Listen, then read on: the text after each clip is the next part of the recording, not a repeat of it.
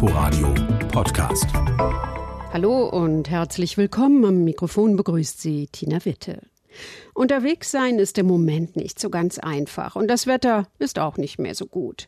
Da bleibt genug Zeit, schon mal die nächste Reise zu planen, vielleicht eine Mehrtagestour mit dem Rad.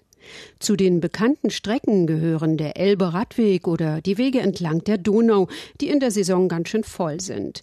Aber es gibt auch unbekanntere andere Möglichkeiten, wie zum Beispiel den Mulde-Radweg. Die Mulde ist ein Nebenfluss der Elbe und dort entlang lassen sich Sachsen und ein Stück Sachsen-Anhalt gut erkunden. Radler erwarten unterschiedliche Landschaften, geschichtsträchtige Städte, Schlösser und jede Menge Burgen. Eva Würzlaff war für uns unterwegs auf dem Mulderradweg. Im Vogtland bei Schöneck am Erzgebirgskamm entspringt die Zwickauer Mulde. Die Freiberger im östlichen Erzgebirge bei Altenberg, ebenfalls ganz oben auf tschechischer Seite. Weite Blicke übers Land und Wald, Wald, wieder Wald.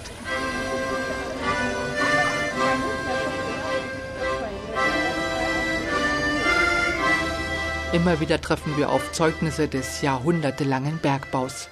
Eingestürzte Gruben, Pingen genannt, Eingänge in alte Stollen, Floßgräben, in denen Grubenholz transportiert wurde. Man grüßt immer noch Glück auf. 1168 ging es richtig los. Vorleute aus dem Harz sollen das erste Silber im Erzgebirge gefunden haben, im Gebiet der heutigen Freiberger Altstadt. Daraufhin gründete Markgraf Otto der Reiche die Stadt am Freien Berg. Die Häuser am oberen Markt sind mit fünf bis sieben Stockwerken für die damalige Zeit richtige Hochhäuser, erzählt die Freiberger Tourismuschefin Monika Kutsche. So wie es da steht, 15. bis 17. Jahrhundert. Das Besondere ist diese steilen Traufdächer, die Petrikirche schaut auf den Obermarkt, diese prächtigen Patrizierhäuser mit ihren Bogenfenstern und reich verzierten Portalen. Und wenn man einfach mal rund guckt, Überall werden Sie sehen, die Arbeit des Bergmanns ist auch in Stein gehauen und nachgestellt. Damals galt Sachsen als das reichste Land im Heiligen Römischen Reich deutscher Nation. Daran hatte auch Zwickau seinen Anteil. Vor 30 Jahren hatte ich Zwickau schon mal gesehen und keine gute Erinnerung. Düster, grau, so gar nicht besuchenswert. Stadtführer Manfred Melzer bestätigt mein Bild im Kopf. Zwickau hatte einen Beinamen. Wo ist Zwicke? Bis 93 war wirklich alles schwarz. Grau, schwarz. Jetzt beeindruckt die restaurierte Altstadt aus der Zeit des blühenden Silberbergbaus um 1500. Im Halbrund um die große Marienkirche stehen die Priesterhäuser, wohl die ältesten Wohnhäuser Deutschlands. 1385 gebaut für die vielen Priester der damals katholischen Kirche. Die Priesterhäuser sind jetzt Museum und anheimelnde Gaststube für das benachbarte Brauhaus. Neben der spätmittelalterlichen Altstadt liegen etliche Straßenzüge mit Jugendstilvillen und Gründerzeitbauten. Um 1900 erlebte Zwickau einen weiteren Boom. Auf alten Bildern sieht man viele Fabriken und Schlote, die Zwickau zu Rußzwicke machten. Die meisten gibt es nicht mehr. Eine historische Audi-Werkhalle beherbergt nun das August-Horch-Museum. 1904 begründete August Horch in Zwickau die Automarke Horch. Als er dann im Streit seinen Betrieb verließ, machte er nebenan das nächste Autowerk auf. Audi. Audi ist lateinisch und bedeutet Hör zu, Horch. So kommt man an beiden, an der Freiberger und der Zwickauer Mulde, durch eine wichtige Bergbaustadt des Erzgebirges. Eine Pferdebahn dagegen gibt es nur in Döbeln an der Freiberger Mulde. Hier hat man, als in der Innenstadt die Straßen erneuert wurden, wieder Schienen verlegt auf der Pferdebahnstrecke, die einst zwischen Bahnhof und Innenstadt verkehrte. Eine alte Tram voll besetzt auf Schienen, nur eben vom Pferd gezogen. Von einem einzigen, das sich nicht mal sonderlich anstrengt. Uwe Hitschke vom Traditionsverein Döbelner Pferdebahn erklärt, Warum auf der Schiene? Weil der Rollwiderstand auf den Schienen so gering ist, wenn der Wagen mit Rädern, ob Holzräder oder Gummirädern bereift wäre, wäre es für das Pferd viel, viel schwerer, als wenn der Wagen auf Schienen fährt. Eisenräder auf Eisenschienen haben so einen geringen Rollwiderstand. Das ist der Grund, warum man also Schienen benutzen kann. Erfunden wurde die Pferdestraßenbahn in New York. Die erste deutsche fuhr in Berlin vom Brandenburger Tor nach Charlottenburg. Andere folgten. Doch nur die in Döbeln fährt noch oder wieder. Von Mai bis Oktober immer am ersten Samstag. Das Pferdebahnmuseum ist ganzjährig geöffnet. Und nur an der Zwickauer Mulde kommt man durch den Töpferort Waldenburg, wo auch Hans Grünert seine Werkstatt hat. Grabungsbefunde sagen, dass in der zweiten Hälfte des 14. Jahrhunderts hier hochgebrannt wurde. Man nennt das auch Steinzeug gebrannt wurde. Und 1388 wurde hier der älteste mitteldeutsche Innungsbrief besiegelt. Im 18. Jahrhundert gab es in dem 3000 Einwohnerort 44 Werkstätten. Also fast jedes zweite Haus war eine Töpferei bis sie nach einem Stadtbrand auf das Ostufer der Mulde verbannt wurden.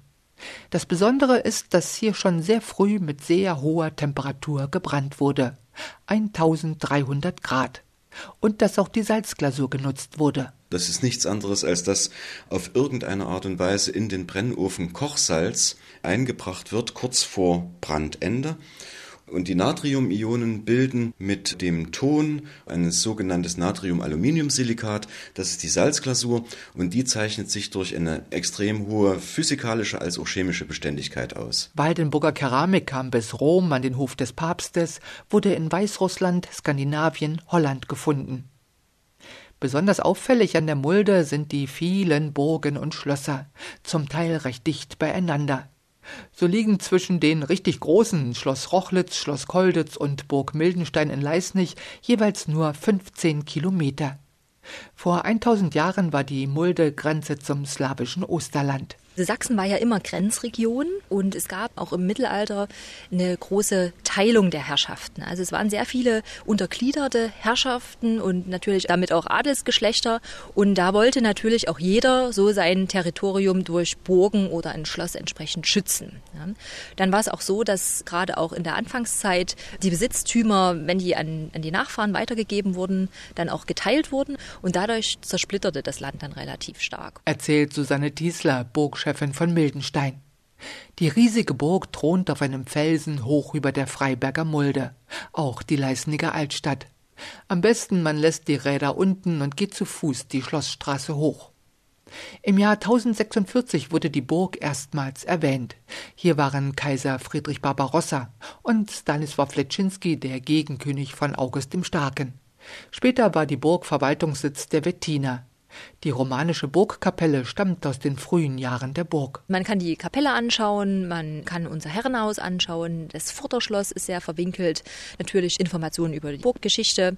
Man kann in unseren neuen, alten, tiefen Brunnen schauen, der wurde nämlich erst neu ausgegraben und letztes Jahr eröffnet. Hat sich ergeben, dass der Brunnen wirklich 61 Meter tief ist was wirklich eine, ja, eine große Überraschung war. Und dann haben wir natürlich auch noch unseren schönen Bergfried, der dann auch wieder 30 Meter hoch ist, den man besteigen kann und einen wunderbaren Blick in die Umgebung hat. Auch Schloss Kolditz an der Zwickauer Mulde wird in einer Urkunde von 1046 erwähnt. Es war mal ein Burgwart, den hat Kaiser Heinrich seiner Frau Agnes geschenkt und hat darüber eine Urkunde erstellen lassen.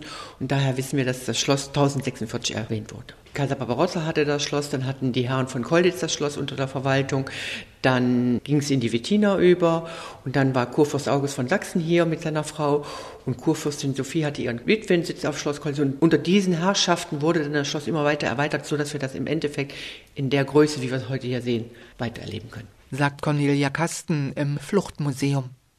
Das Schloss weit oben auf einem Felsen mit hohen Mauern und nur einem Zugang galt als ausbruchssicher und war im Zweiten Weltkrieg Internierungslager für kriegsgefangene Offiziere, vor allem britische. Das Fluchtmuseum erzählt von vielen Fluchtversuchen. Abseilen, verkleiden, Tunnel gegraben, Strickleiter geknüpft, Seile geflochten. Sogar ein kleiner Segelflieger wurde gebaut. Der Gleiter ist gebaut worden und der war dann fertig und der Krieg war aber zu Ende. Also der ist genau schnapp ab an dem Tag fertig geworden, wo Krieg zu Ende war. Immerhin 33 Gefangenen ist die Flucht geglückt. Der Engländer Pat Reed, selbst geflüchtet, hat Bücher geschrieben, so dass Schloss Kolditz in Großbritannien bekannter ist als in Deutschland. Von Kolditz ist es nicht mehr weit bis zum Zusammenfluss von Zwickauer und Freiberger Mulde. Und bald danach erreichen wir Grimma, eine sehenswerte Stadt. Ihre Lage an einem Muldeübergang ließ im Mittelalter den Handel florieren. Die ältesten Steinhäuser in der recht großen Altstadt stammen von 1300 etwa. Woanders baute man Fachwerk. Dazu prächtige Häuser aus dem 16., 17. Jahrhundert und aus der Gründerzeit.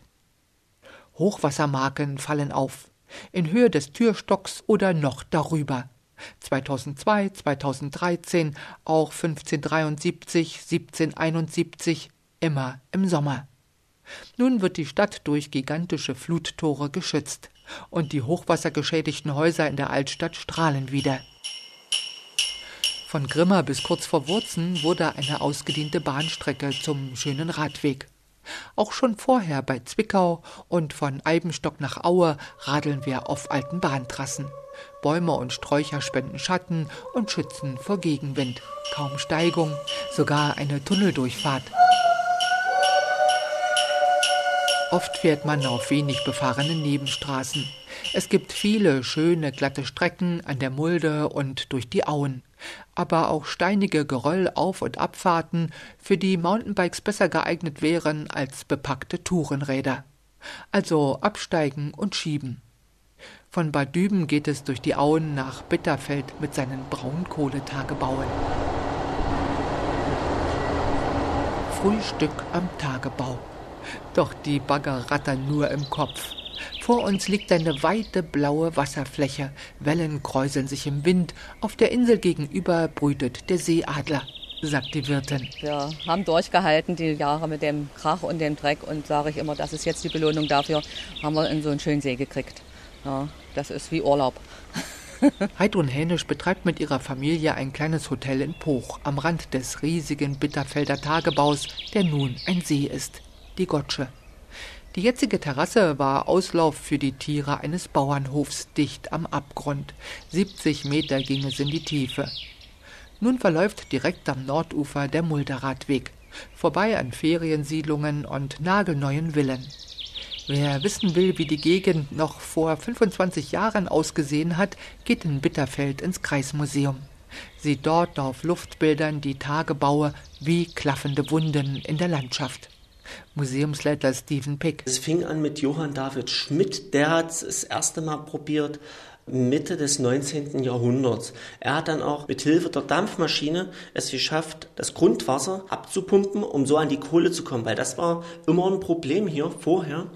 Und die Bitterfelder waren bis dahin Tuchmacher und die Tuchmacherschaft hat sich dann der Großindustrie zugewandt, wie der Johann David Schmidt.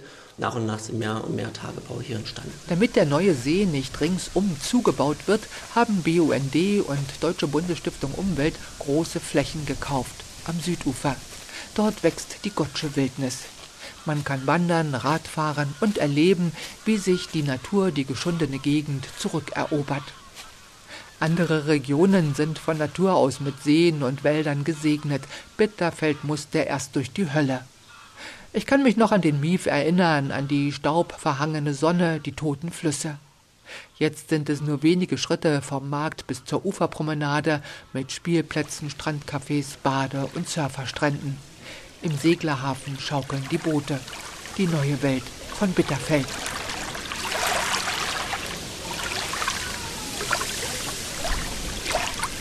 Von Bitterfeld sind es noch 45 Kilometer bis Dessau, wo die Mulde in die Elbe fließt.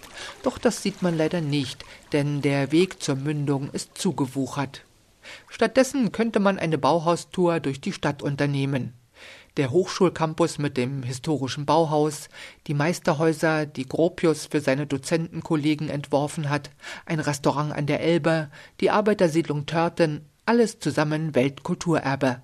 Dazu das nagelneue Bauhausmuseum. So verbindet der Mulderadweg nicht nur verschiedene Regionen in Mitteldeutschland, auch zweimal Welterbe.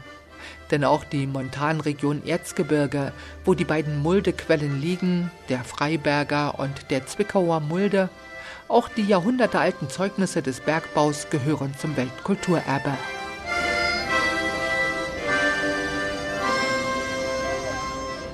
Eva Fürzlaff über ihre Tour auf dem Mulderadweg. Sie können unterwegs in der ARD Audiothek auch als Podcast abonnieren. Am nächsten Sonntag reisen wir dann nach Südengland auf den Spuren der berühmten Krimiautorin Agatha Christie. Inforadio Podcast.